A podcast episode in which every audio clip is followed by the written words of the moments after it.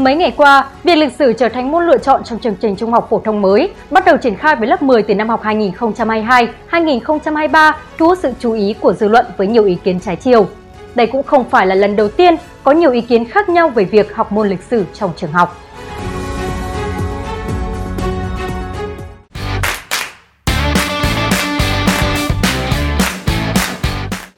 Ý kiến bày tỏ lo ngại khi lịch sử trở thành môn tự chọn, học sinh sẽ không lựa chọn môn học này, từ đó dẫn đến hệ lụy là học sinh không biết về lịch sử.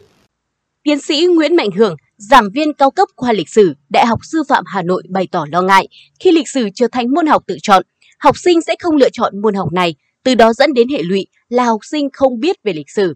Quan điểm của tôi là nếu đưa môn lịch sử lên bàn cân để lựa chọn là sai lầm lớn, tiến sĩ Nguyễn Mạnh Hưởng nói. Đây cũng là chia sẻ của giáo sư Đỗ Thanh Bình, chủ biên sách lịch sử từ lớp 4 đến lớp 12 theo chương trình giáo dục phổ thông mới. Theo giáo sư Đỗ Thanh Bình, chương trình môn lịch sử mới không được thiết kế theo hướng đồng tâm, nên nếu chỉ dừng lại ở lớp 9 thì nhiều học sinh không lựa chọn lịch sử ở cấp trung học phổ thông sẽ bị thiếu hụt nhiều kiến thức quan trọng.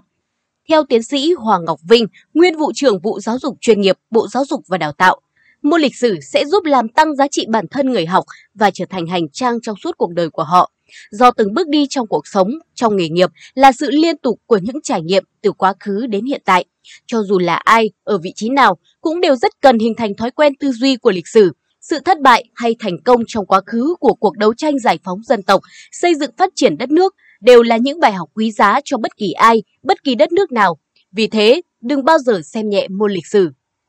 Giải đáp những băn khoăn này, đại diện Bộ Giáo dục và Đào tạo cho hay môn lịch sử trong chương trình giáo dục phổ thông mới đã được điều chỉnh cả về số lượng và nội dung để phù hợp với yêu cầu phân hóa giai đoạn. Giáo dục cơ bản kết thúc ở bậc trung học cơ sở và giáo dục phân hóa ở bậc trung học phổ thông. Ở giai đoạn giáo dục cơ bản từ lớp 1 đến lớp 9, giáo dục lịch sử là nội dung bắt buộc với thời lượng tăng 70 tiết so với chương trình hiện hành. Cụ thể, ở cấp tiểu học, từ lớp 1 đến lớp 3, Nội dung giáo dục lịch sử được thực hiện trong các môn học tự nhiên và xã hội với tổng thời lượng cho cả 3 năm học là 210 tiết, tăng 70 tiết so với chương trình hiện hành chỉ có 140 tiết.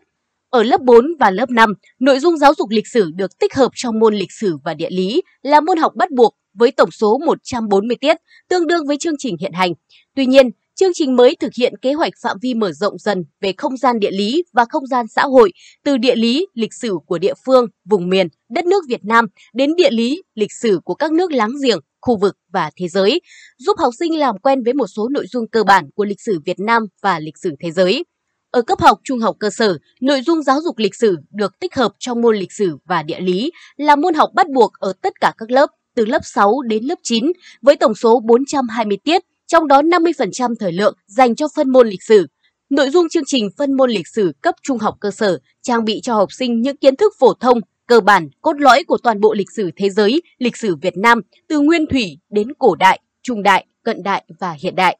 Ở giai đoạn giáo dục cơ bản, trong toàn bộ cấp tiểu học và trung học cơ sở, tất cả học sinh đều được học lịch sử dân tộc Việt Nam đầy đủ, cơ bản và toàn diện. Ở cấp trung học phổ thông, lịch sử được bố trí là một môn học trong tổ hợp khoa học xã hội. Ở giai đoạn này, học sinh bắt buộc phải học 5 môn học lựa chọn trong 3 nhóm môn học, nhóm khoa học xã hội bao gồm 3 môn học, lịch sử, địa lý, kinh tế và pháp luật. Nhóm khoa học tự nhiên gồm 3 môn học, vật lý, hóa học, sinh học. Nhóm công nghệ và nghệ thuật gồm 4 môn học, tin học, công nghệ, âm nhạc, mỹ thuật. Trong đó mỗi nhóm phải chọn ít nhất một môn học.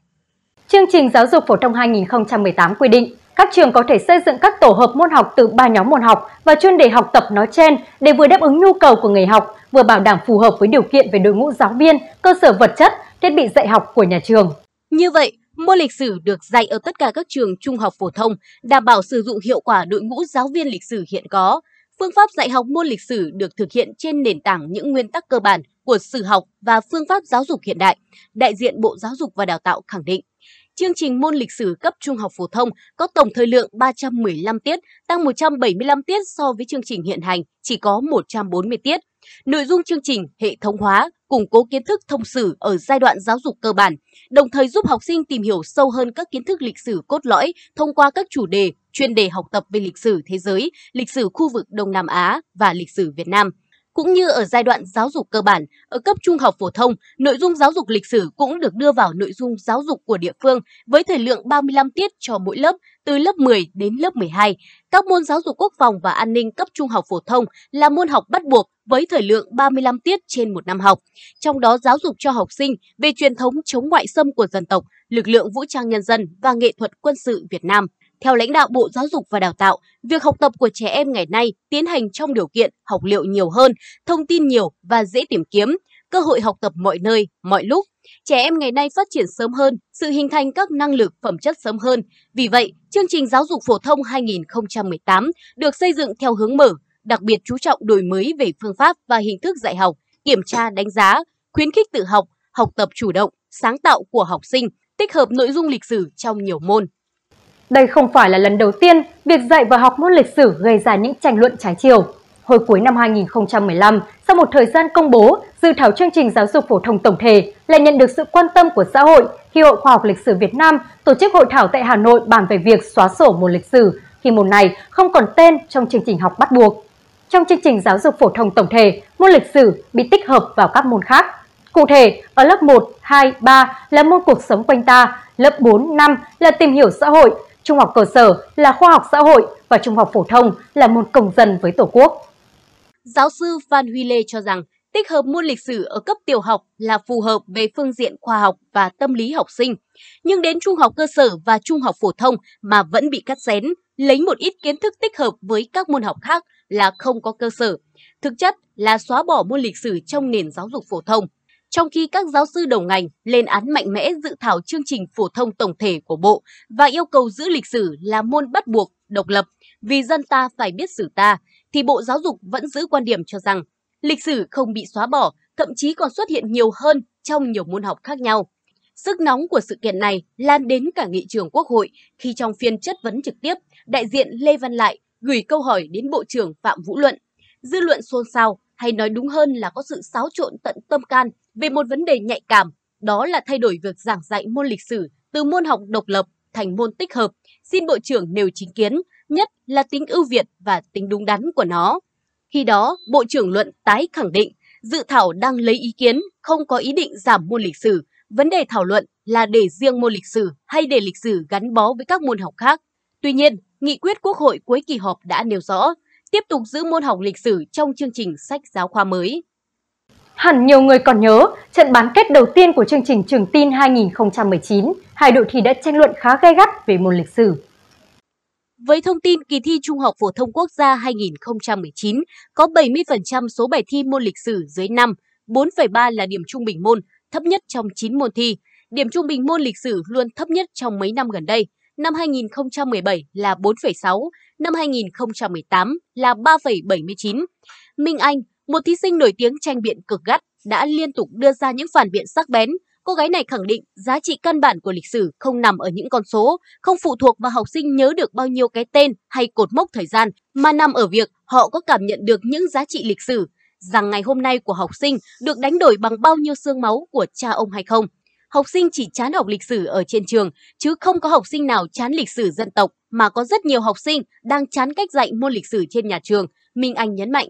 Theo đó, điểm sử thấp không phải do lỗi của học sinh mà do cách học sinh bị ảnh hưởng bởi các định kiến và nhu cầu xã hội. Có một định kiến đã tồn tại thâm căn cố đế trong suy nghĩ của học sinh, phụ huynh và toàn xã hội rằng môn học lịch sử là môn phụ, chỉ cần học thuộc lòng nên học sinh thiếu hứng thú, không chú trọng và không muốn bỏ thời gian công sức để học. Cô gái này đã đưa ra hàng loạt dẫn chứng thực tế rằng các ngành nghề hot hiện nay như kinh tế, công nghệ, khoa học và tất cả những điều này trong xã hội Việt Nam đều không liên quan đến môn lịch sử. Kể cả các nhà tuyển dụng không có yêu cầu cao việc học sinh phải học giỏi lịch sử. Khi khoa học lịch sử có ít tiếng nói thì cơ hội tìm việc làm của những người giỏi lịch sử ít đi, dẫn đến môn này không còn hấp dẫn đối với học sinh là điều dễ hiểu. Trở lại vấn đề đang gây tranh cãi, Bộ Giáo dục và Đào tạo khẳng định việc đưa môn lịch sử thành môn tự chọn ở bậc trung học phổ thông là thực hiện đúng yêu cầu đổi mới giáo dục và đã lấy ý kiến rộng rãi. Lãnh đạo Bộ Giáo dục và Đào tạo cũng cho hay năm 2022 là năm đầu tiên triển khai chương trình giáo dục phổ thông mới ở cấp trung học phổ thông. Đơn vị này sẽ chỉ đạo các địa phương, cơ sở giáo dục để có những biện pháp định hướng hỗ trợ học sinh chọn các tổ hợp môn học hợp lý, phù hợp với các điều kiện thực tiễn, phát huy hết được nhóm nhân lực nhà giáo dạy học môn lịch sử. Còn bạn, quan điểm của bạn về vấn đề này như thế nào? Hãy chia sẻ cùng chúng tôi nhé!